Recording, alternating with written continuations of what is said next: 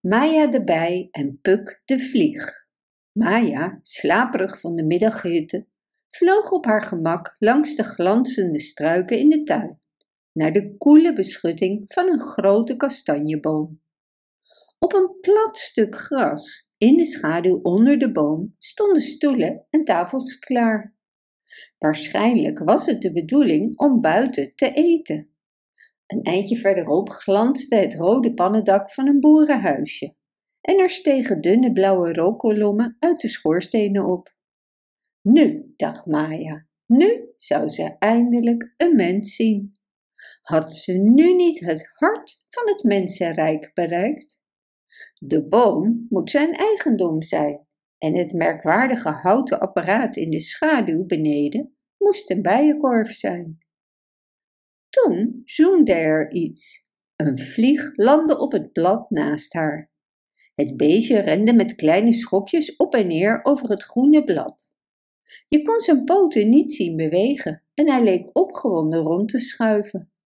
En toen vloog het van het ene brede blad naar het andere, maar zo snel en onverwacht dat je zou denken dat het niet was gevlogen, maar gesprongen. Blijkbaar was het op zoek naar de meest comfortabele plek op het blad. En zo nu en dan, zomaar plotseling, vloog het even kort de lucht in en zoemde heftig, alsof er iets vreselijk onaangenaams was gebeurd, waardoor de wereld stil zou staan. En dan liet het zich weer terugvallen op het blad, alsof er niets was gebeurd, en begon weer heen en weer te rennen. Ten slotte bleef het heel stil zitten, als een starbeeld. Maya keek naar zijn capriolen, ging naar het beest toe en zei beleefd: Hoe gaat het met u? Welkom op mijn blad.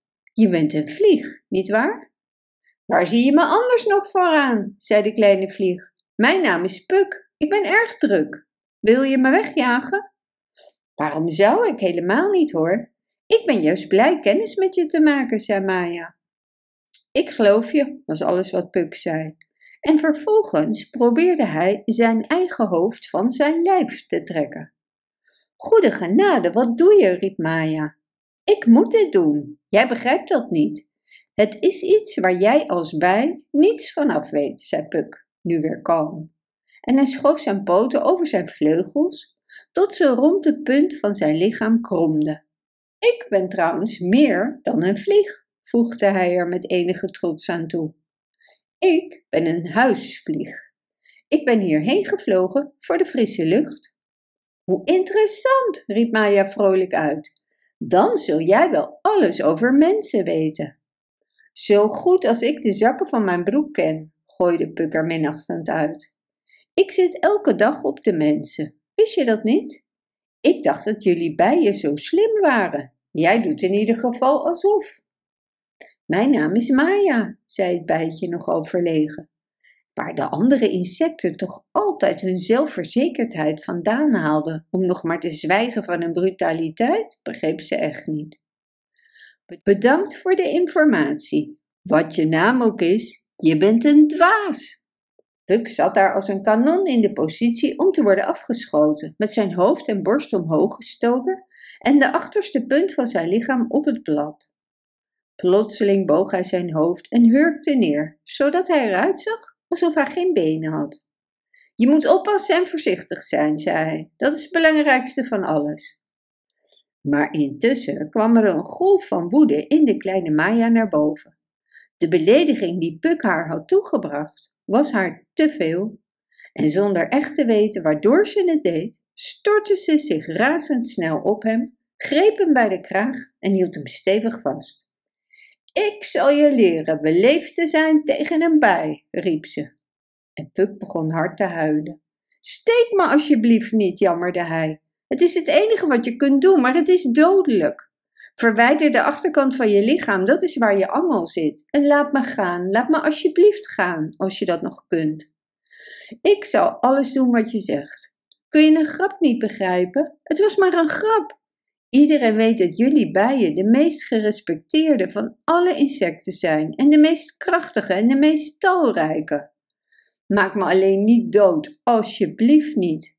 Er zal niemand zijn die me weer tot leven brengt. Goede genade, niemand waardeert ook ooit mijn humor. Goed dan, zei Maya met een vleugje minachting in haar hart. Ik laat je leven op voorwaarde dat je me alles vertelt wat je weet over mensen. Dat doe ik maar al te graag, riep Puk. Ik zou het je hoe dan ook hebben verteld, maar laat me nu alsjeblieft eerst gaan. En Maya liet hem los. Haar respect voor de vlieg en elk vertrouwen dat ze in hem had kunnen hebben, was verdwenen. Wat voor waarde zouden de ervaringen van zo'n laag wezen kunnen hebben? Wat zou hij nou weten over serieuze mensen? Ze zou zelf meer over de mensen te weten moeten komen. Maar de les was niet voor niets geweest. Puck hield zich wat rustiger. Maar zacht scheldend en grommend zette hij zichzelf in het gelijk. Hij streek zijn voelsprieten en vleugels glad en de minuscule haartjes op zijn zwarte lichaam, die vreselijk verkreukeld waren, want Maya erbij had hem goed te pakken gehad. Alles in mijn lijf is uit de kom, het is helemaal uit de hand gelopen, mompelde hij op gepijnigde toon. Dat komt voort uit jouw opgewonden manier van doen. Maar vertel me maar, wat wil je weten over mensen? Ik denk dat ik je het best een paar dingen uit mijn eigen leven kan vertellen. Zie je, ik ben opgegroeid tussen mensen, dus je hoort precies wat je wilt weten. Je bent opgegroeid tussen mensen? Natuurlijk, het was in hoek van hun kamer dat mijn moeder het ei legde waar ik uitkwam. Ik deed mijn eerste pogingen om te lopen op hun zonnescherm en ik testte de kracht van mijn vleugels door van Schiller naar Goethe te vliegen. Wat zijn Schiller en Goethe? Dat zijn beelden, verklaarde Puck op zeer superieure toon. Beelden van twee mannen die zich hebben onderscheiden van anderen, naar het schijnt. Ze staan onder de spiegel, één aan de rechterkant en één aan de linkerkant, maar niemand besteedt enige aandacht aan hen. Wat is een spiegel en waarom staan de beelden onder de spiegel? Als vlieg is een spiegel goed om je buik te zien als je erop kruipt. Het is erg amusant. En wanneer mensen naar een spiegel gaan, leggen ze ofwel hun handen tegen hun haar, of ze trekken aan hun baard. Als ze alleen zijn, glimlachen ze in de spiegel. Maar als er iemand anders in de kamer is, kijken ze heel serieus. En wat het doel ervan is, heb ik nooit kunnen achterhalen. Schijnt een nutteloos spel van hen te zijn. Ik heb zelf, toen ik nog een kind was, veel last gehad van de spiegel. Ik wilde erin vliegen, maar werd natuurlijk met geweld weer teruggeworpen. Maya stelde Puck nog meer vragen over de spiegel, die hij heel moeilijk kon beantwoorden. Kijk, zei hij tenslotte, je bent toch zeker wel eens over het gladde wateroppervlak gevlogen? Nou, een spiegel is net zoiets. De kleine vlieg, die zag dat Maya zeer respectvol en aandachtig luisterde naar zijn ervaringen, werd een stuk vriendelijker en beleefder. En wat Maya's mening over Puck betreft, hoewel ze niet alles geloofde wat hij haar vertelde, had ze er toch spijt van dat ze eerder in hun ontmoeting zo minachtend over hem had gedacht. Vaak zijn mensen toch veel verstandiger dan we in eerste instantie denken, hield ze zichzelf voor. Buck ging verder met zijn verhaal. Het heeft lang geduurd voordat ik hun taal verstond. Nu weet ik eindelijk wat ze willen. Het is niet veel, want ze zeggen meestal elke dag hetzelfde. Ik kan dat bijna niet geloven, zei Maya. Ze hebben zoveel interesses en denken over zoveel dingen en doen zoveel dingen. Cassandra vertelde me dat ze steden bouwen die zo groot zijn dat je er niet in één dag omheen kunt vliegen. Torens zo hoog als de bruidsvlucht van onze bijenkoningin en huizen die op het water drijven. En dan hebben ze ook nog huizen die over het land glijden, op twee smalle zilveren wielen en die sneller gaan dan vogels. Wacht even, zei Puck energiek. Wie is Cassandra, als ik zo vrij mag zijn om dat te vragen? Oh, zij was mijn lerares.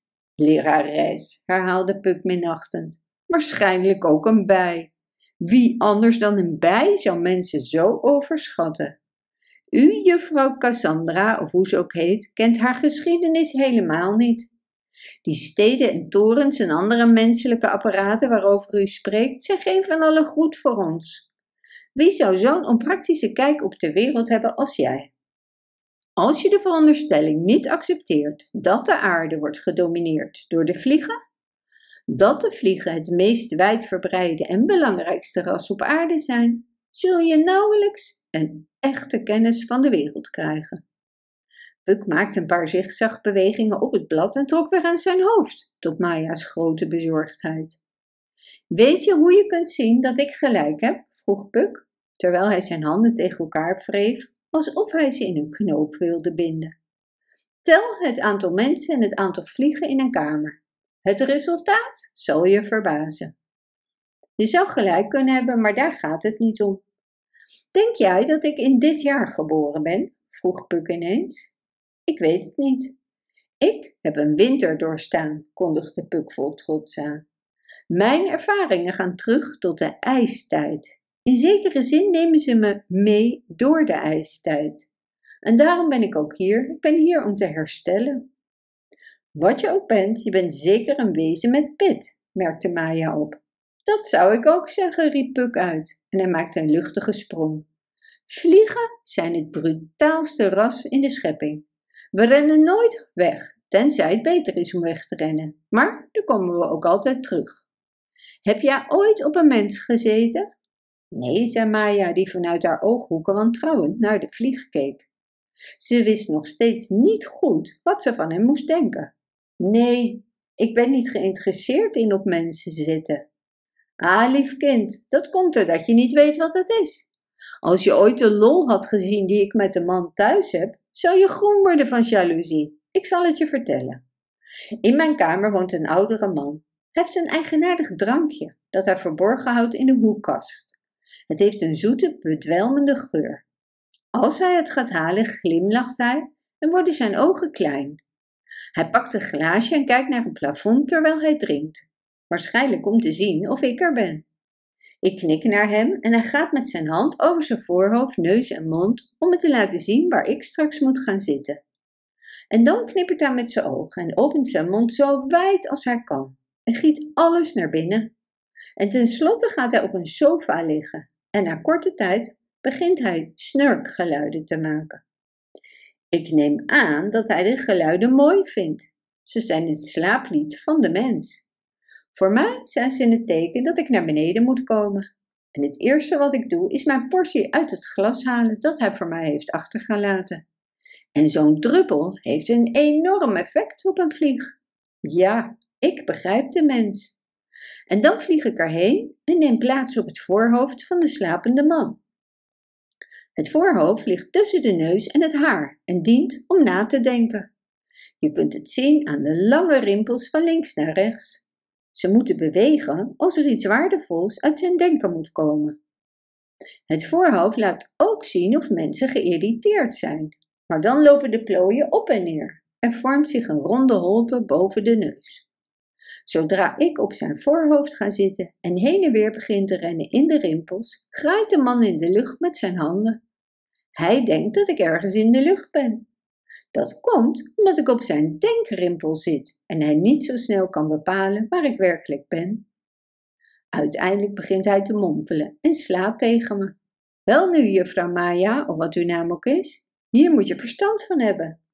Ik zie de hand aankomen, maar ik wacht tot het laatste moment. En dan vlieg ik behendig opzij, ga zitten en kijk wat hij verder doet.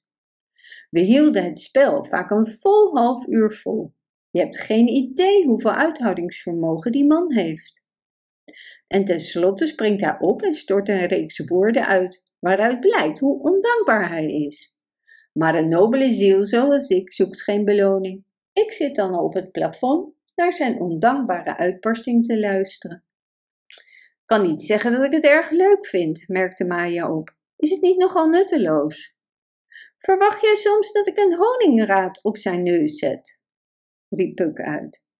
Jij hebt geen gevoel voor humor, beste meid. Wat doe jij dan dat nuttig is? De kleine Maya werd helemaal rood, maar herstelde zich snel om haar verlegenheid voor Puk te verbergen. De tijd komt spoedig, zoemde ze, dat ik iets groots en prachtigs zal doen en ook goed en nuttig. Maar eerst wil ik zien wat er in de wereld gebeurt. Diep in mijn hart voel ik dat het bijna zover is. Terwijl Maya sprak, voelde ze een stroom van hoop en enthousiasme haar wezen overspoelen. Maar Puck leek niet te beseffen hoe serieus ze was en hoe diep geroerd. Hij zigzagde een tijdje op zijn gejaagde manier rond en vroeg toen: Je hebt toevallig geen honing bij je, of wel, beste meid? Het spijt me, antwoordde Maya. Ik zou je graag wat geven, vooral nadat je me zo aangenaam hebt vermaakt. Maar ik heb echt geen honing bij me. Mag ik je nog een laatste vraag stellen? Vraag maar wat je wilt, zei Puk. Ik zal antwoorden, ik zal altijd antwoorden. Ik zou graag willen weten hoe ik het huis van een mens in kan komen. Vlieg naar binnen, zei Puk scherpzinnig. Maar hoe, zonder in gevaar te komen? Wacht tot er een raam wordt geopend, maar zorg ervoor dat je de weg naar buiten weer vindt. Als je eenmaal binnen bent en het raam niet kunt vinden, kun je het beste naar het licht vliegen.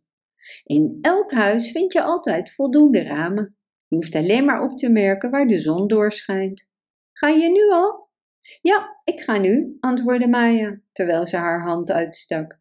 Ik heb wat dingen te regelen. Tot ziens. Ik hoop dat je goed herstelt van de gevolgen van de ijstijd.